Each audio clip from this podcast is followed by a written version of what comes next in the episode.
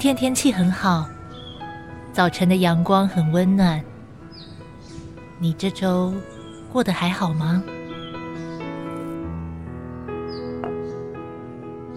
很多人告诉我，到台北才有机会成功。可是我知道，在这里不只有成功，还有很多失落、孤单、无奈。只是这些，就像角落中的影子，从来不被看见。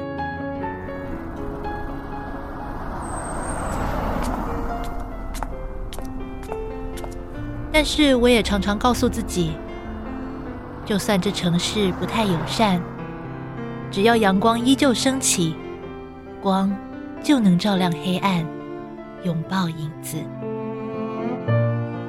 城市的光影。带你看见城市里温暖的光，陪伴隐身在黑暗角落的影。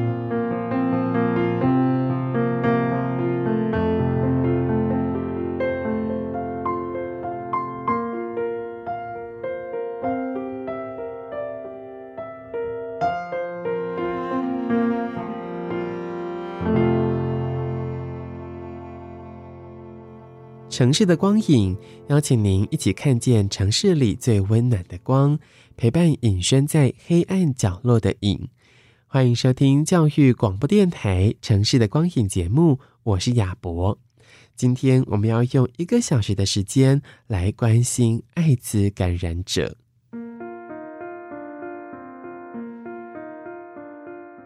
提到了艾滋，不知道各位朋友对这个疾病有什么样的想象呢？可能有一些人会觉得很恐惧、很害怕，呃，会担心它的传染力，好像只要跟艾滋感染者朋友接触到，就非常有可能会被感染。真的是这样吗？我也想要请各位听众朋友们稍微想一想，我们在生活当中，呃，跟艾滋这项疾病的距离到底有多么的遥远？很多时候，我们都会在媒体上听到很多关于艾滋疾病的倡导，可是它好像又离我们的生活很遥远，所以我们始终没有机会好好的聆听这些艾滋感染者朋友的生命故事，呃，聊一聊过去发生了什么样的事情，或者是他们在生活当中可能会面临什么样的歧视，呃，又甚至是。这些艾滋感染者朋友，他们在进入关系之前，会面临到多少的纠结跟多少的害怕？所以我们在今天的节目当中，亚博很想要带大家更认识这个疾病，也想要带大家一起来聊一聊艾滋感染者与爱的距离。等一下在节目当中，会为大家邀请到路德协会一起来跟大家分享。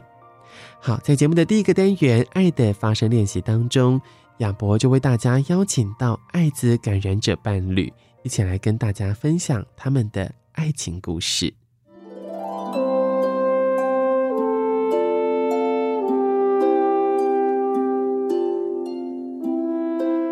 爱的发声练习，一起听见城市角落的声音。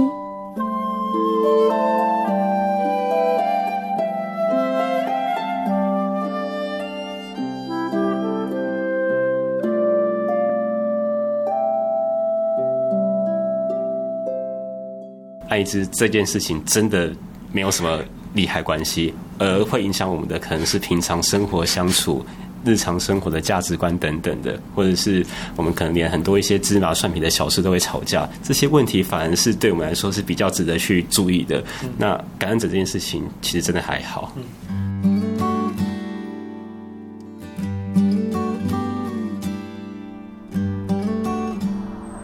四月七号。礼拜三晚上七点十五分，是我第一次跟小健和壮见面。这天，我们相约在台北车站附近的路德协会进行采访。走进协会的会议室，便看见了小健和壮的身影。他们穿着合身的衬衫，搭配着深蓝色的外套，看起来有点像，却又有点不太一样。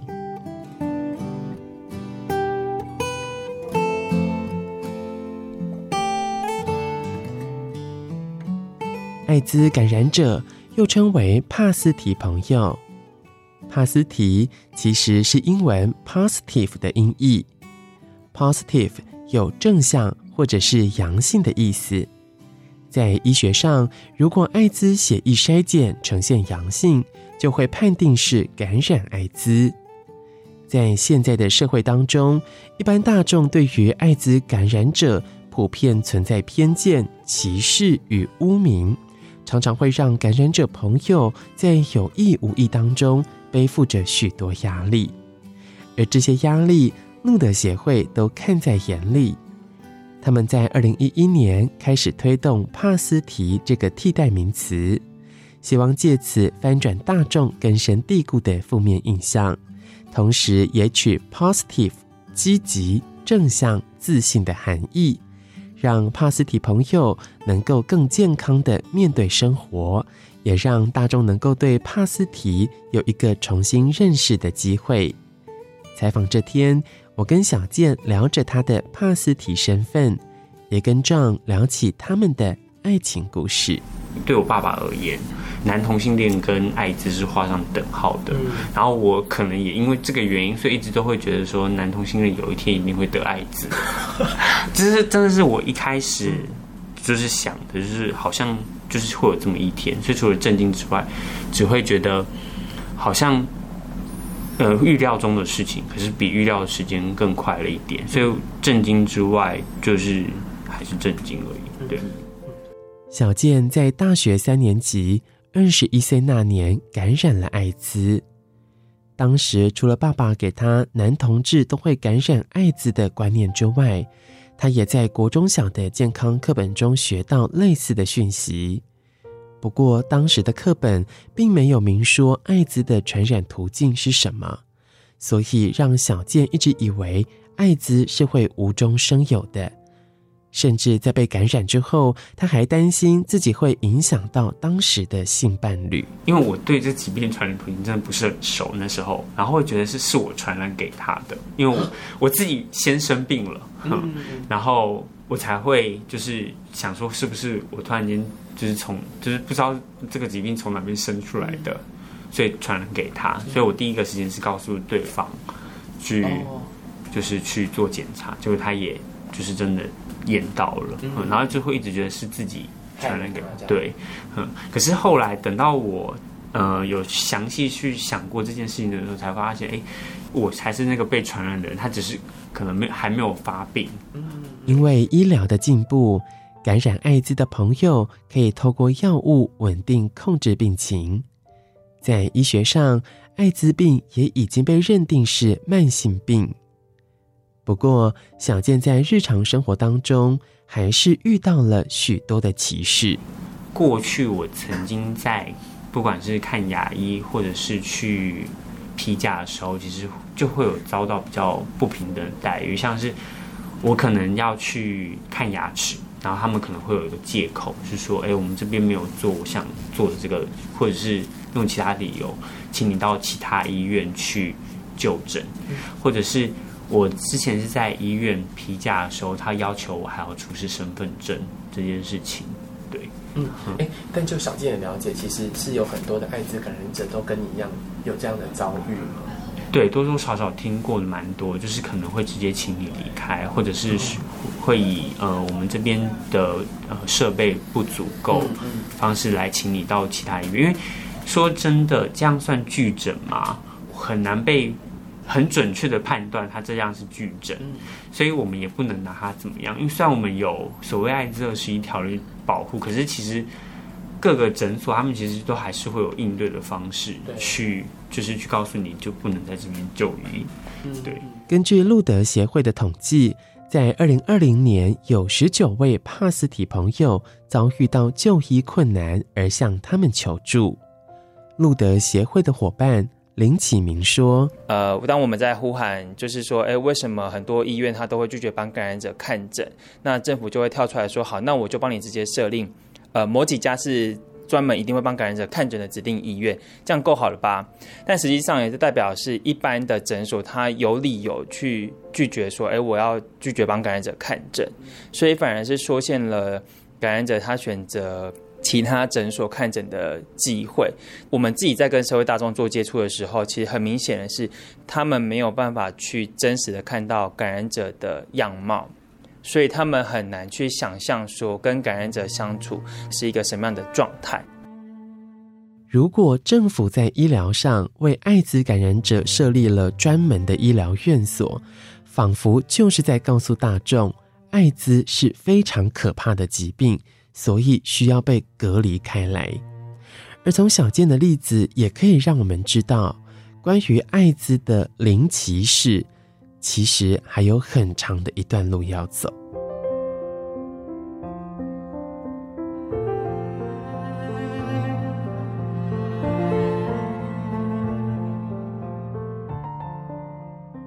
不过，除了医疗歧视之外，许多艾滋感染者也会面临到情感关系的贫穷与匮乏。在与人互动的过程当中，他们常常都会变得小心翼翼，不太敢有太深入的来往。对小健来说，恋爱是重要的，但他也知道，并非所有人都能够友善地对待帕斯提朋友。所以，他也曾经向佛祖许愿，希望能够交到男朋友。我曾经在佛祖面前跟佛祖说，就是希望我可以在我自己的努力之下找到一个伴侣。然后，我又跟佛祖说，假设今天找不到伴侣的话，没关系，你至少让我有一个稳定打炮的对象就好了。对，就是希望不要让自己变得是说好像什么都没有办法。对。所以佛祖有达成你的心愿吗？对，佛祖可能不希望我约炮，所以就丢一个男朋友下来。可爱的小健说着内心的渴望，其实不管是伴侣关系或者是性关系的心愿，我觉得都映照着小健内心的孤单。他很期待有一个人可以跟他一起过着平淡又幸福的日子。对小健来说，要进入伴侣关系是紧张的，而在感染之后，他也曾经认识了一些可能发展成伴侣的朋友。不过，当对方知道他的帕斯提身份之后，这些人也都渐渐的疏远了。小健常常说，这个感觉就很像是告白失败，对方如果不接受，他就默默的自己躲起来，调试心情。后来是在小健成为帕斯提的第五年，才终于遇到了现任的男友 John。小健认为，在进入伴侣关系之前，需要先让对方知道，并且接受自己的感染者身份，避免未来需要面对告知身份的冲突。他其实在这之前已经有意无意都丢了很多关于感染者的一些问题给我，问我的一些想法，所以在那个之间，我可能就。有些许的猜到他可能是这个身份，但是当我们已经走到就要坦诚他就是感染者这件事情的时候，其实我已经准备要询问他了，然后他就在电话另一头问了我一句话：“你已经准备好了吗？”嗯，对。然后我听到这句话的时候，其实我就觉得好像是不是已经中了，然后我就沉 我就沉淀了一下下，我就让自己冷静一下，然后我就说：“嗯，我准备好了。”然后我就。丢了那一句话说：“你是感染者吗？”然后他也沉淀了一下，回答我说：“是，我是感染者。”就算是小健有意无意就会向 John 分享艾滋卫教的相关资讯，但当这件事发生在自己身上的时候，对 John 的冲击还是非常巨大。有点像晴天霹雳那种打到的感觉，然后我就开始回想起我们之前的一些亲密的性行为等等的，然后自己有没有采取防护措施？那就像刚刚提到的，可能在口交这部分的性行为时候，我可能就会想到啊。我们没有使用保险套，虽然只是小小的口交。那虽然之前也会，呃，不经意的看到一些文章等等的，都会教导说，其实口交的风险是非常非常小，除非你口腔里面有非常大量的伤口，然后一直大量性出血，然后刚好对方的性器上面也有非常大量的分泌物，这样才可能有一定的风险去做感染。但是，当这些事情真正发生在自己身上的时候，是不是可以这么冷静的去评估这些事情？我觉得是。就第一次借书的非感染者而言，可能都会有一些内心交错拉扯的一个时期。是我在得知了这个最近发生性行为的人上面，他其实是带原者感染者的时候，我会不会一起被感染？我想这应该是大家大家都会去第一个联想到的，就连我也不意外。那我又会想到是说，我会不会中了艾滋病？会不会得了？我的寿命还剩多少？我会不会已经人生走到末路了？我其实是非常的害怕、恐惧，然后不知道该怎么活下去，所以。当他告诉我的那个晚上，其实我是辗转难眠，我完全睡不着觉，我整个脑袋都在想的是，哇，我应该怎么办？我人生被毁了，我要怎么面对我妈、我爸？感觉好像已经准备要交代后事哎，就觉得好像已经世界末日。对不起啊，其实听起来有点夸张，但其实第一次的时候，好像就像被人打到一片空白一样。焦虑的壮寻求了好多专业的艾滋咨询，也做了相关的检测。他花了好多的时间，才慢慢的接受小健的帕斯提身份。要谢谢小健这段时间的一个陪伴呐、啊，就是让我去度过了这一段的一个时期，然后也带我去了解了一些跟艾滋比较有关的资讯。因为我平常不会去特别去关注他，那也是因为他告诉我这件事情，那我才一步一步的去了解这个一些疾病的资讯等等的。那。最后为什么会选择选择要跟他在一起？是因为我们在最后都已经对于这件事情是可能算我自己可能算可以慢慢接受好了。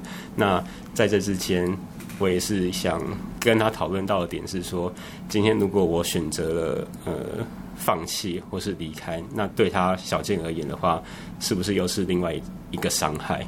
那身为感染者本身要找。伴侣就已经是很辛苦的一件事情，最主要还是因为说，我想好好去守护这一份我们得来不易的感情吧。因为像刚刚也讲到的是，我们其实对双双方都有好感。那如果因为这件事情呃影响到我们想要决定守护的心意的话，我觉得是很可惜。因此，我觉得最主要的心意还是我们两边。彼此的心意都是坚定的情况下，那我们就决定说，我们就试试看，看是不是可以去克服这个疾病带给我们的一些挑战。嗯，对。许多感染者不敢或者是不愿意进入伴侣关系，可能是担心自己的疾病会传染给另一半。不过，根据最新的国际研究，艾滋感染者只要稳定的服用药物。血液当中测不到 HIV 的病毒量，那么就不具有感染力，也不必担心将艾滋病毒传染给性伴侣。而从小健跟壮的相处当中，也让我发现了，在一段伴侣关系里，疾病或许不会是最大的问题，生活习惯跟价值观的磨合才是经营感情的关键。后来。可爱的他们两个也跟我分享了前天吵架的一些场景。呃，前天我们在玩游戏，然后因为找不到就是路人一起去完成一个类似副本活动的任务时，然后因为已经有一个另外一位玩家就是在我们队伍等。我们一起去完成这个副本，结果因为一直等不到其他两个玩家的加入，所以呢，我们就是只好跟他说，就是没有办法成型这样。然后结果他只回了对方一句：“抱歉，下次吧，谢谢。”我那时候就是跟他说：“你就打这样子。”然后人家就退了。因为我自己龟毛的点是说，你要跟人家讲清楚，哎，为什么我们没有成型？然后跟对方至少说声不好意思，然后耽误他的时间。我个人会觉得说，你至少把这件事情对对交代清楚，不要。就说抱歉，下次吧，谢谢。对不起，我要平反一下，因为像像刚讲，我们就是价值观的不同，我会就会一些芝麻蒜皮，你们可能会觉得是这没什么大不了，为什么要吵架？但他有他的规毛，我有我的坚持。对，然后。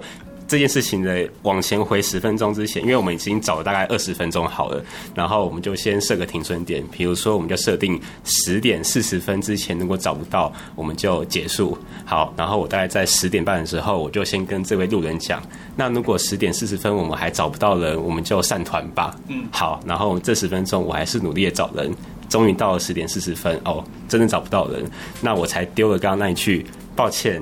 下次吧，谢谢，因为我已经有先告知到预告说，哎，我们再找一下，如果找不到，我们就十点四十就解散了。我已经有先听到为什么要解散的这个原因，但是他好像觉得不行，你这样还不够，你要再从头到尾说一次。对，对我个人坚持就是，对我个人就坚持，你应该跟对方说不好意思，因为真的找不到人，所以我们就是下次有机会的话再组团一起去。完成这个副本，那就下一次，谢谢你这样子，我会觉得这样讲的比较清楚，而且比较委婉有礼貌。对，就是我个人觉得这是对跟人相处的模式。嗯，对。然后，可是他就是就是说价值观比较容易吵。对不起啊，因为我是用平板在玩游戏，我们平板真的比较难打字，所以我都是简洁扼要有力就好。嗯，那你为什么要？而且而且像刚刚提到。像打游戏这件事情，什么要找人组队，要干嘛干嘛的，都是我在做。他从头到尾都是被动的，就等着，对，就等待那个人，然后什么事情都我做。我只要一做不好，他就会骂我。那我就 always 说：“你现在这么会骂，为什么你不自己来做？”我就跟他讲说：“那不然你自己来找啊。”他会更生气，他就会说：“不要，以前都是你做的，为什么要我来做？”所以我就说，对于我们两个日常生活来讲。艾滋感染这件事情对我们来说真的是鸡毛蒜皮、微不足道，会影响到我们感情经营的，反而是这些日常的价值观等等也好。所以我真的觉得，艾滋这件事情其实只要定期服药，它就跟一些慢性疾病没什么两样。我们就是跟一般人生活就可以了。嗯，要在伴侣关系当中找到平衡点是非常不容易的事。小健和壮也有一套好方法。比如吵架，尽量不要吵到隔天，或者是挂断电话之前，一定要跟对方说“我爱你”。甚至是在吵架的时候，壮面对比较倔强的小健，也常常会先低头认错，跟小健讨论未来可以如何调整。小小的生气可能隔天就算了，但是比较严重一点的，他可能会气两三天，然后就会在隔天。我命他，他没什么讲话，或者是我听出来语气有什么不一样的时候，我就知道他还在生气。那他还在生气，我就会知道说，OK，那就是要让他把情绪带出来，所以就是还是要带一下昨天他发生的原因，然后就跟他讨论说，那下一次我可以怎么做？我可以怎么做会？比较好，我们就会尽量讨论出一个彼此都可以达到平衡点的一个做法，然后看是不是可以去做改善。虽然这个改善可能没什么用处啦，那我们未来还是会一直对，我们一直就重复这样的循环，我们就一直吵架，然后找出彼此的在意的点，然后再去做沟通协调。那我们可以怎么做？然后到了下一次。可能用这个方式还是有问题，那我们就是再继续这样的一个循环，去达到我们彼此生活的一个平衡点。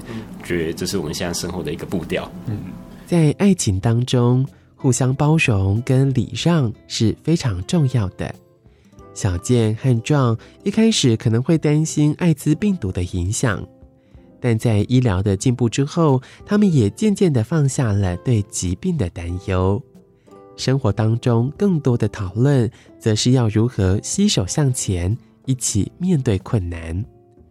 这天采访最后，壮也有一段话跟一首歌想要送给小健。那我这边想对小健讲的也是辛苦你了，要一直对我这边忍受我的一些蠢事，然后常常点戳到他的点去。去发所谓我觉得好像没什么大不了的东西，但其实每个人都有一些在意的跟不在意的，所以可能就像每个人相处或多或少都是彼此的一些礼让或者是去包容这样子，所以我觉得也是谢谢他包容我犯了很多，可能有些真的是蠢事吧，但有些可能真的是我觉得还好的事情。那不管是好是坏，我们都彼此互相扶持了这么久，那我相信也是今后也是多多努力，然后。一起加油，一起勇敢去做，呃，未来的一些铺陈。那在这边也是点梁静茹的《燕尾蝶》去送给小健。那为什么会点这首歌？是因为我想到去年年底我们去听梁静茹的巡回演唱会的时候，在演唱会的途中，其实整个穿插了梁静茹唱的歌，我觉得感受到是很多是有欢乐的，有悲伤的，有浓烈的，有平淡的，当然也有一些是。呃，适合恋人们听的歌，也有一些像脍炙人口的，就是很常听到的《分手快乐》等等的。那在整个演唱会的最后，我他又唱了《燕尾蝶》作为压轴，所以我觉得整个听起来很像是我们在从这五年相处下来的一些点点滴滴的写照，不管是好的、坏的、亲密的，或者是美好的，那在这中间酸甜苦辣都尝尽之后，会有一些很动感的，或者是很强烈的一种歌曲来带动我们的一些高潮迭起。所以我觉得《燕尾蝶》这首歌，我本身也蛮喜欢的。那也符合这首歌在演演唱会带的一个高潮。那也是我们在现实生活中的一些写照。因为就像我们刚提到的，我们可能诶两天一小吵，一周一大吵等等的，我们就是很看起来很平淡的一个些生活情境中，总是会来的一些穿插的非常动态的高潮迭起的一些。歌歌曲让我们带给我们生活的线上的一些刺激，所以我觉得这首歌也蛮符合我们的一些生活写照的，在这边送给小健，谢谢。一起努力，一起勇敢的面对未来的每个困难。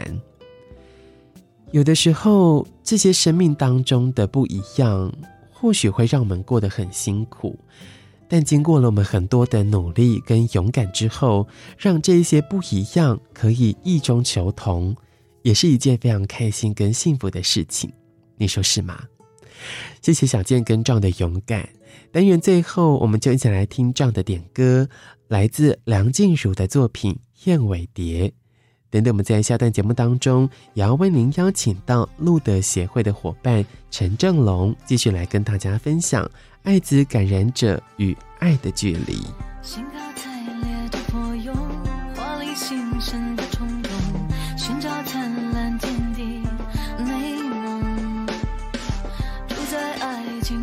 谁奋不顾身的扑火，就算轮回只为衬托。你笑，你哭，你的动作，都是我的神经珍惜的背诵。我心，我悲，我的生活，为你放弃自由，要为你左右。你是。是疯你是织网的恶魔？破碎的燕尾蝶还做最后的美梦。你是火你是风你是天使的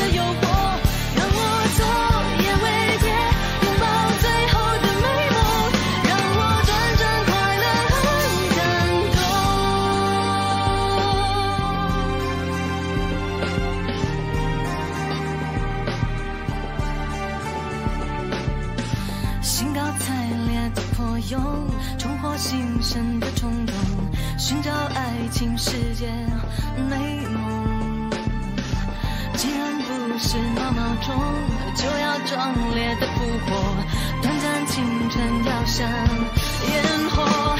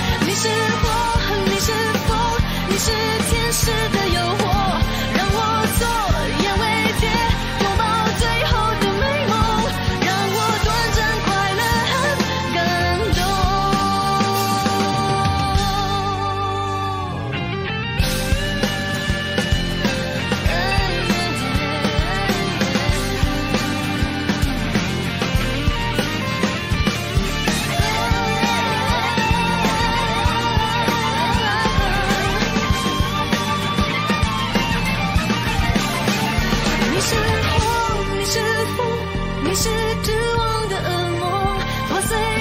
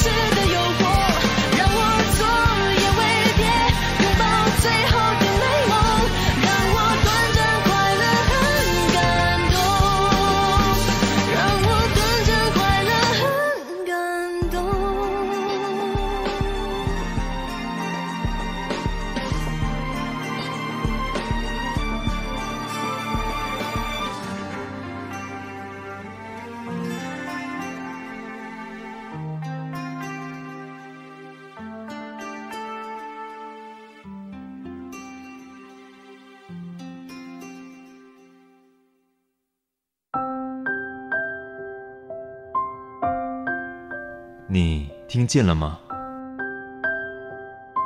我有精神疾病，大家都说我是疯子，但你真的认识我吗？我流落街头，大家都说我天生爱看星星，不用同情我，但是你真的了解我吗？倾听是彼此理解的开始，诉说是产生互动的钥匙。让我们用倾听的力量陪伴所有脆弱的心。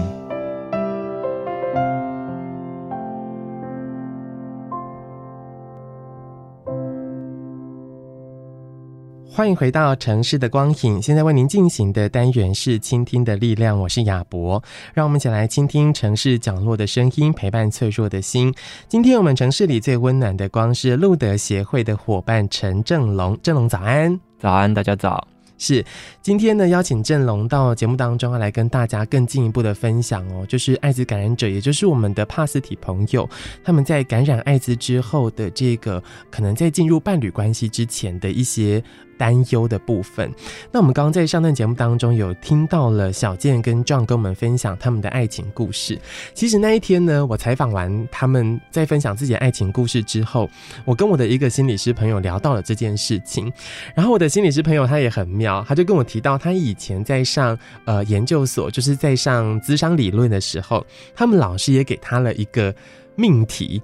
这个命题我觉得还蛮值得大家一起来讨论一下，所以我也想要来问一下郑龙哦，就是当时老师给他的题目是：当有一对相异伴侣的这个呃感染者伴侣呢，找了咨商心理师，说到自己在关系当中的焦虑，或者是伴侣之间有所谓的危险的性行为这件事情的时候，你觉得以一个咨商师，或者是以一个社工师的角度，应不应该因为担心这个传染的风险，而跟这个帕斯蒂朋友的伴侣说他的感染者身份呢？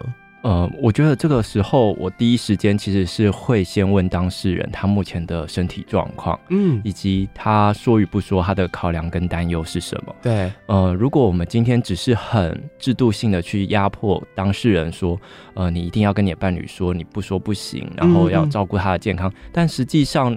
我们的朋友其实现在很多人都已经是测不到病毒量的情况，对对。那他实际上就算发生风险性行为，也不会传染给对方，嗯。或者是，即便他现在是刚确诊的情况下，我们其实是会蛮担心，说伴侣在他还没确诊之前发生的那些性行为，会不会有感染风险的疑虑？嗯嗯嗯。呃，我们其实要首先还是要先考量到的是，当事人他现阶段的身心状态，是不是能够再去承担说。哦，他如果告知他的另一半，他的另一半的反应，然后他能不能够去承接起他们关系的维系？对，其实作为一个助人工作者，最大的责任还是要能够去保障到你服务对象他的生活品质，嗯嗯，然后或者是他的各种生活层面的考量，你不能够只是单一点的去说规定是这样子，我就这么做。对，如果我们都期待他的伴侣关系能继续维系下去的话，其实我们应该要帮他做最好的安排，可能是。呃，了解一下他们的互动状况，嗯，然后他的伴侣对于 HIV 的接受程度。嗯，那如果真的要走到告知这段的时候，我们能够怎么陪伴他一起去揭露这个身份？对，那揭露之后的整个关系的维系，那个支持系统你是必须要建制起来的。嗯，你不能够说我就是要你告知，你不 讲的话你就完蛋，你不讲的话我就要对你怎么样？对，但你没有提供他任何的支持系统，让他觉得在这个过程中他能够安心的去说，嗯。对，所以这件事情，我觉得它是要被做到很很细致的讨论的，不是单纯的说与不说。对，那呃，有时候其实我会觉得，现阶段如果个案他的身心状态，或者是他们的关系，以及甚至呃他的伴侣就是还没有传染之余的话，我们现在先不说，来好好的把那些周边的，就是他自己照顾好，让他养出力量，他能够去面对的时候，再来说，其实。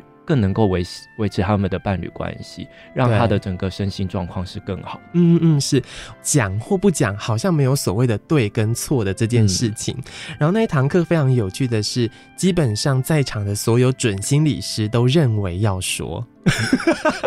我觉得这是一件很巧妙的事。然后我的朋友他是站在反对的立场的，他认为是不该说的，因为他的角度是什么呢？他觉得艾滋其实，在我们现代来说，因为我们其实医疗已经很发达了，所以我们其实在呃医药的控制上，他是做的还蛮好的，他也基本上可以做到不太具有传染力的这件事情，所以他就以一个疾病的角度来看待。艾滋病的这件事，所以他就提到一个很妙的论点，他就说：难道一对夫妻，如果那个女方她有乳癌的病史，乳癌的遗传率更高？诶，那如果她有乳癌的病史的话，我是不是应该告诉她的先生不要生小孩，因为她的小孩有可能会罹患乳癌？是不是应该用这个角度来去看待？后来他的老师就被说服了。我我觉得这样很好。对，但是其实就像刚刚郑龙有跟我们大家提到的，很多时候。很多人没有办法直接以一个疾病的角度去看待它，对不对？对，嗯、呃，其实我常常去做分享的时候，听众如果听到说，呃，我们服务的女性个案，她因为她老公呃外遇，嗯，嗯，那在外面感染疾病之后带回家庭里面再传染给她，大家是会非常愤怒的。对，很多人会问我说，他不需要负法律责任吗？他是伤害罪吧？他可能会致人于死。对对，但。通常我都会带他们去思考一件事情是：这位先生他又要怎么样去追溯，说是谁传染给他的呢？嗯嗯。呃，一个疾病，我们到底是应该先关注一个人，他需要被治疗，他需要被照顾，还是说？我们一定要很快落入到这个疾病的带原者，他就是、嗯、追究他的过去、呃、他的罪责呢？嗯，就是生病这件事情，其实没有任何一个人是有意愿的，更何况，其实，在很多情况下，我们并不知道自己的疾病状况。嗯，这个疾病它有潜伏期，在我身体状况都很好的时候，我其实也不会怀疑我自己有生病啊。对，那难道我传染给别人，我就罪该万死吗？又或者是，即便我知道了，在社会氛围这么的带有偏见的情况下，我要说。它是一件非常困难的事情。对，这时候我说了会怎么样？有谁能够跟我一起承担这个？对，其实就是我们刚刚提到的那个支持系统的部分。对对对对，那只有把他一个人放在他必须要去承受那个刑法罪责，我觉得那是非常的可怜的。对，就是我们把一个生病的人逼到社会的角落里，对，然后让他更孤立无援，甚至他可能会更加因此而不愿意进入到医疗系统，因为他担心说，我确诊了，那我。未来要怎么样面对这一切？嗯，我没有能力面对这一切啊，那我还不如。当鸵鸟，就是把头埋进土里面，不要去面对这件事情。嗯对嗯，是。刚刚提到，其实他们艾滋感染者帕斯提朋友，他们在医疗上面也会面临到很多的歧视的状况。那除了这个部分，我们刚刚也提到，很多时候他们可能在伴侣关系是贫穷、是匮乏的。我这里讲的贫穷，并不是经济上的那个贫穷，其实是在讲失去选择了的这件事情。很多时候，他们可能在跟人际的互动上面会不。自觉的设下一个界限吗？嗯、就是我要保持一点点距离，然后不要让我自己那么快的进到伴侣的关系，或者是喜欢上对方。也想要再请教一下郑龙，就是就你的观察或者是你的接触，就是这一些呃帕斯提朋友他们在感染之后，他们对于进入伴侣关系这件事情，呃，是还有期待的，还是说就是非常害怕，然后不想要再进入伴侣关系呢？目前的了解，以及我们每年其实都会做一些调查，嗯、那会看到一件事情是，有越来越多的朋友，他是期待自己要有伴侣关系哦，真的。对，既然大家都觉得我可以是个慢性病，然后活得好好的，那我好像可以发展一些就是更好的生活。对，所以就会期待说，那我应该要有一个伴侣。嗯、所以我可以看到那个期待有伴侣的人数在增加。嗯嗯。可是实际上，大家在讨论到伴侣关系的时候，大家就会第一个问说，那我可不可以认识？或者是交往一个跟我一样有 HIV 的伴侣，哦、对，他会先选择跟他一样身份的人，他就会画那一条线。嗯、那那条线，其实你能不能够跟一个人相处，跟他是不是什么疾病身份不一定有关系。对对，但大家第一时间会觉得说，对我就是要找一个有 HIV 的，因为这样他至少跟我病这件事情他会接受我，嗯嗯、我不用再去花很大力气去说服对方说，对我有 HIV，你能不能够接纳我？对。但很多时候，我们也会看到是，即便都是感染者，我们虽然办了一些聚会，大家可以形成支持的系统，可是要进入到伴侣关系里面，对啊，他就是不是我的菜，他就跟我个性不合，对啊、我们可以打打闹闹，但我们就是没办法在一起。对对，对，所以很在这个过程中煎熬，就是我都已经参加这么多路德的支持团体了，我还找不到，我还找不到伴侣这样子，对。有时候他适合的伴侣，可能真的能够符合他个性的，符合他长相的，嗯嗯嗯，可能就是在外面。对。然后，当然，我觉得这是比较年轻一辈的感染者可能会有的烦恼。嗯嗯。呃，年纪长一点的感染者，因为他们过往服药副作用的关系，嗯，很多人的呃面貌是有改变的。哦。对，因为有一个药物成分会影响脂肪位移。嗯，对，所以你的脸部、脸颊该有肉的地方会没有肉。哦，是，就会凹陷了。对，凹陷，嗯、那就会长得。他们会自己觉得不好看，对，所以相对的没有自信，嗯嗯，他会觉得别人就一定不会喜欢我这个样子，那他就会更想要去找艾滋感染者朋友在一起吗？其实有的人最后就是选择放弃，哦，他就会跟都不要，对，就会跟我们说啊，我这辈子大概也就是这样子一个人过日子了，嗯嗯，嗯，嗯，对啊，所以呃是会有一些哀愁啦。又偏偏因为现在大家就是都可以活到很老了，对，大家就会担心说 我要孤独死，我要孤独孤老一生这样子。嗯，对，嗯、是。刚刚跟郑龙的聊天的过程当中，就让我想到小健他在刚感染的时候，他做了一件事情，让我现在都觉得很可爱，因为他也担心自己没有办法再进入伴侣关系，所以他做了什么事呢？他跟他的信仰，也就是他的佛祖许愿，他说：“拜托掉下一个男朋友给我吧，如果。”如果没有男朋友的话，拜托掉下一个可以跟我固定有性行为的人给我吧。我就觉得他的这一些心愿，其实背后都反映着他内心的那个孤单的部分呢。对，嗯，尤其是我们看到他许愿是固定的性行为，这也是要许愿，因为。通常，如果我们没有伴侣，啊、有些人他可能会选择其他的性生活模式嘛。对，对，感染者来讲，对我如果我今天要去跟别人发生性行为，我还要考量的是我到底要不要跟对方说我是感染者。嗯，那说了，对方可能就不跟我发生性行为。对，对或者是他把你的事情全部都讲出去。对对对，嗯嗯、所以呃，对于在发生性这件事情的话，其实是非常的困难的。而且我也有听过，我有呃一个朋友，他说、嗯、他的伴侣自从感染 HIV 之后，就再也不愿意跟。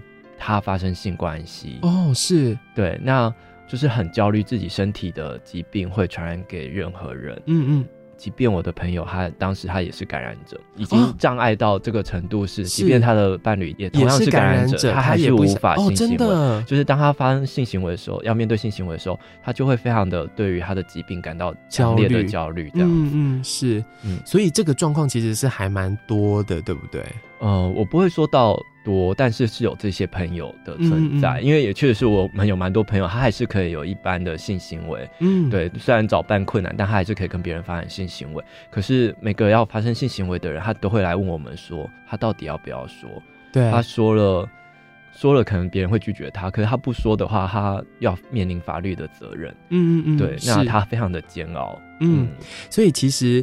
艾滋感染者，他们其实是很辛苦的，在于他并不是完全的拥有隐私的这件事情，他没有办法去做自己的选择，对不对？对，就是、嗯、呃，我们的制度上面虽然很想要保障感染者的隐私，就是在例如说生活各个层面啊，就医、就学。就医一定要告知啊，法律上有规定。对，然后就学不用嘛，但是在伴侣关系里面是规定要告知的。嗯嗯。但制度虽然这样子规定，它有一些它的呃善意，例如说就医，如果你有跟医生讲的话，医生才可以评估你服用什么样的药物比较好，要怎么样给你好的治疗。对。那在伴侣关系，我觉得就真的是纯粹工位的需求了，嗯嗯嗯，就是政府不希望有更多的感染者，对，或者是他能够去做到接触者追踪这样子。嗯嗯嗯。所以。我们就会看到说，这时候感染者在那个制度里面又被放在一个非常不被看见个人的状态，或者是同理的的位置。对对、嗯，那个制度就又忘记了感染者他的生活困境，即便他明明是一个要保障他权益的法律。对对，所以我们自以为的那个友善，其实造成的是另一种歧视，对不对？呃，我不会立刻把它列列在歧视啊，但我会觉得它是一种对于呃少数群体的一种压力。对对对，或者是那个法律的保障上面，它应该做得更加的完善，更加完善。嗯，对。那我觉得其实它衍生而来是制度这么设计之后，有些人会觉得啊，你制度就是这样子设计啊，对。但他并没有理解制度为什么要这样设计，嗯，所以他就会令用别的方法去对待感染者。嗯，对，就是你看制度这样设计，你好像跟别人就是不一样。对。那我我好像 对你有差别对待就是合理的。对，因为你已经被标签化了。对，但事实上那个制度的设计并不是为了发生这样的事情。嗯，对他其实是想要保护你，保护这个感染者朋友，或者是保护呃社会上的每个人能够免于被疾病的影响，这样子。嗯嗯对，但他最后的影响就是感染者他放在一个比较不对等的权利位置。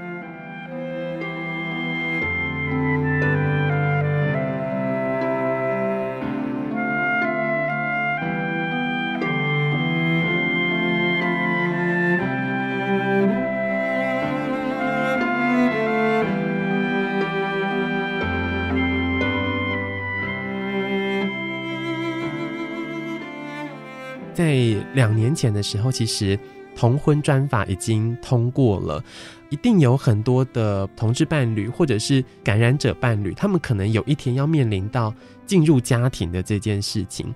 也想要再来请教一下郑龙，就是这些伴侣他们要再进一步共组家庭的时候，可能感染者他在。呃，内心又会多什么样的担忧？因为我们都知道伴侣跟家庭两件事，对不对？对对对，嗯、我印象非常深刻的是同婚当时呃宣布通过的时候，第一时间我们朋友传来的讯息是：我作为感染者，我适用同婚吗？作为感染者，会不会因为我的感染身份，在这个制度里面是被排斥的？哦。所以他并不是开心，有可能比如说他们的关系可以受到更多的保障。对对对，哦、因为嗯、呃，我记得在里面的有一条是，呃，如果你有什么重大伤病的话，你的伴侣是可以去诉请离婚的。这个其实，在我们现在的民法里面也有类似的条文，嗯，就是如果你有呃不治之症或者什么重大的疾病的话，你可以跟对方分开。意思是说，如果我得了糖尿病，它也是一个不治之症。呃，糖尿病不会被列为就是重大疾病，它的重大疾病，因为好像是会有一些判准的。哦，OK。我记得艾滋在多年以前的是有判例的，曾经有太太去，因为呃老公是感染者，所以她去诉请离婚，然后是有通过的。哦，是。但艾滋已经从重大伤病里面去除了。嗯嗯。是不是法官还会有？一样的判法是不太确定的，对。对，那必须要真的有案件之后才会看到，嗯，所以朋友的担心不是没有理由的，因为在过往确实有这样的判例，嗯嗯，对，那呃，所以我们第一时间是要安慰的是，呃，其实应该是不用那么的紧张，嗯，对，因为在关系中能够好好的去讨论或者是去维系的话，其实疾病这件事情不应该会是最严重的。嗯，嗯，对。那因为很多人会觉得，我进入伴侣关系其实会有分阶段。如果我今天只是跟这个人发生性行为，那我不说，我还会良心过得去。嗯，如果我今天要跟这个人交往，那我好像应该要说，那个责任会更强一点。如果我今天要结婚，那势必一定要说，因为我都要结婚了。对，对。那实际上我们也都会知道，一般人结婚也不是所有的，你说秘密都要公诸于世。对啊，不是所有的秘密，就是你 就是祖宗十八代什么都要交代一遍，都要讲。对，嗯、但大家就会觉得。我好像时机点到了就得说，对，就是那个关卡会越来越重，这样子。嗯嗯，嗯，我们会通常会说，如果你要是真的觉得得说了，那我们要怎么样陪着你去面对这件事情，然后让他知道说，即便他们进入到婚姻关系，嗯，他的疾病其实是不会影响到彼此的关系的。对，这一段陪伴过程其实是需要一点准备的，也包含说对方他要接受这件事情，他可能要花一点时间。嗯，是，呃，也有朋友说。如果他婚后还是持续隐瞒的话，可不可以？嗯，对我来说，这其实是他的个人选择嘛。那他如果真的觉得这样子对他比较好，因为不是只有他会这么做。嗯，现在有很多异性恋的婚姻家庭，其中的感染者其实都是选择不说的。哦，是，对对对，因为他们很担心说，如果我说了，我的老婆会带着我的小孩就离开了，那我的家就散了。嗯嗯嗯，对，所以很多人其实是不敢说的。对对，嗯。它其实都有很多需要考量的因素啦，对对对，就是关于说或者是不说的这件事情。对，所以婚姻这个制度，它其实最主要应该是要保障的是，如果两个人想要好好照顾的话，能够怎么照顾嘛？嗯嗯嗯。那疾病这件事情说与不说，最重要的应该是，呃，如果我需要多承担那些照顾责任的话，我能不能够有能力承担？哦，可是照顾 HIV 这件事情，其实现在没有到这么的需要被照顾。嗯，嗯嗯。他只要好好接受治疗的话。呃，他跟一般人是一样的老化的阶段，对，那就是跟一般人需要一样的呃协助，他不需要伴侣在更多的心力，嗯，更多的付出，对，他就是一般的互动就好了，所以我不会觉得这件事情需要直接的谈。对，如果在现在的社会氛围下啦，嗯，嗯。对，然后又有人说，那他会不会就是用二十一条威胁，然后就逼我离婚？嗯嗯，对，有人就说，那呃，他知道了，然后我他想离婚，可是我不想离婚，他最后可能就会用二十一条威胁我说，你不离婚的话，我就去告你。对。但我们就会看到制度，它其实没有在帮一个家庭好好的维系，嗯嗯嗯，它反而没有这么完善哈，发展出了很多工具，让一个家庭能够结束。对，怎么会发生这种事情？对对，就是很，我觉得很辛苦啦，真的很辛苦。嗯，对，就是所以对我们来说，二十一条能够能够先解决的话，至少少了一个就是拆散家庭的危险因子。对，因为对我来讲，当然，呃，如果要是真的有我的伴侣，他跟我说、嗯、你不跟我离婚，我就用二十一条告你。对，我来说，那时候我早就应该要死心了。嗯，就是对呀，这样子摆明就是不可能爱我了。对、啊，那我分开好像也就这样子。嗯、可是，因为我们很多朋友会觉得，我这辈子难得遇到一个爱我的人，嗯、我还想再努力一下。对，我还想要再努力一下。嗯、那我们的制度能不能帮他再努力一下？嗯、我觉得这就非常的重要。嗯嗯，是，就像刚刚郑龙所提到的，我觉得这个不管伴侣关系或者是家庭的关系。疾病它或许不会是一个影响关系最重要的因素，很多时候是靠日常生活当中的相处。那我们也看到了，也听到小健跟 John 跟大家的分享，他们日常生活当中好像没有因为艾滋这件事情对他们造成太多的冲突，现在反而都是因为很多的生活琐事，然后很多的价值观的不同会吵。其实那个感觉就跟一般的情侣是很类似的，只是说。因为现在社会带着很多很多的偏见或者是标签，在这个艾滋感染者身上，所以就好像让大家觉得我也可以用一个不一样的眼光去看待这一些艾滋感染者。所以今天在节目的最后，我也想要请这个振龙跟大家来分享一下，就是到底什么叫做友善这件事情？我们要怎么样用友善的态度去看待帕斯提朋友？然后那个互动跟方式应该怎么样去拿捏会比较好呢？我觉得。所谓的友善，如果我们真的把他视为一般人的话，我们跟一个人互动，我们不用想太多事情。嗯，照理来说是这样子。对，就是我要跟他打打闹闹，我要跟他开玩笑什么的都可以。嗯嗯嗯，我不需要在意这么多的事情。但呃，实际上确实是有很多人会觉得，那我什么东西该问啊，什么东西不可以问啊？对，我觉得这个形塑出来的会有这样子的状态，它源自于我们的感染者在这样的社会氛围里面。他也很难知道你到底友不友善，嗯嗯，所以他会有设了很多的关卡去为自己保护，就会觉得啊，你为什么会问我这个问题？你问我这个问题是不是有什么样的？你有什么影射吗？对，或者是你是不是其实在担心些什么？对对对，呃，所以通常我觉得，如果大家真的都遭到感染者朋友，你也知道，但你想要多了解他一点，呃，你是可以跟他有一个开场，是说。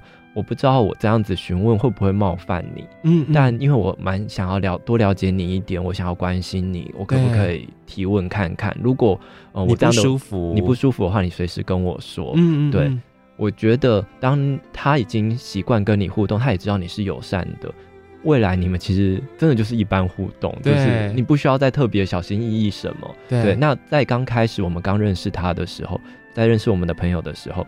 就是直接的去表达，你可能对于这件事情没有这么的了解，嗯嗯，然后你想要多了解一点，然后你想要怎么样跟他互动，你可以做一些询问，对对对，探寻，看他的期待会是什么。嗯嗯嗯，对，那他知道你友善之后，未来就就一般了，一般的互动就可以了。对对对，那。我觉得，反相较之下，反而是这个社会的制度跟结构，它其实是更需要去大力的去调整。对，因为当这些结构性的东西没有调整的话，任何的个体或者是任何的人，在这个社会底下，他一定会持续的对这件事情保持着某种偏见或态度。嗯，是对，所以制度性的东西，它某个层面，呃，需要政府来来修订之外，嗯。呃，他其实也需要民间更多的人去支持。对对，当如果政府想要去给感染者什么样的权益，或者是呃怎么样的福利的话，我们不要觉得那好像是一种特权，而是它只是为了让感染者在这个社会上能够更自在，或者是让我们更平常的跟他们互动。嗯嗯，是支持政府的改变，其实就是一种友善的对待了，对对不对？嗯嗯，是。今天非常谢谢郑龙在节目当中跟大家所做的分享哦。我觉得很多的时候，我们的歧视、偏见、标签的来源，都是因为我们不曾接触他们。所以，如果我们社会当中有更多对话的空间，然后呃，也能够对彼此的这个处境多一份包容或多一份爱的话，其实我觉得社会就会变得更加的友善了。嗯，今天非常谢谢郑龙在节目当中跟大家所做的分享，谢谢你，谢谢，不会不会，谢谢大家。是很多的这个帕斯蒂朋友呢，他们可能在面对情感上是非常担心跟害怕的哦，这也导致了很多时候在人际关系、在情感关系上面是匮乏跟贫穷的。呃，在这边要祝福大家都能够勇敢的去爱。好，节目最后呢，我们就一起来听歌。这首歌是来自于第二届爱之日常音乐节为爱滋感染者帕斯蒂朋友而唱的歌曲，叫做《现在开始做朋友》。现在开始呢，我们就跟自己也跟别人好好的做朋友，彼此和解关怀，就能够真正的去感受心中的自由。我是亚博，城市的光影。我们下一周同一时间继续在空中跟您分享温暖。我们下一次见，拜拜。向天空学习，心胸更辽阔，无谓的忧伤抛在你身后，不要让泪流，别再独自走。风中的你，放开双手跟着我。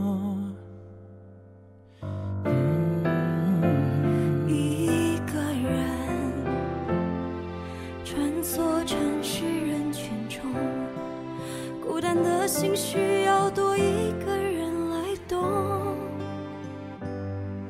勇敢去面对，记得别走远。我在这里，希望你能看见。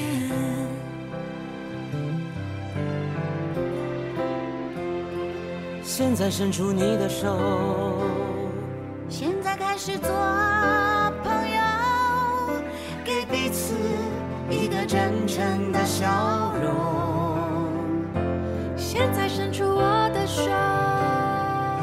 现在开始我们更自由。世界需要我们一起向前走。现在伸出你的手，现在开始做朋友，给彼此一个真诚的笑容。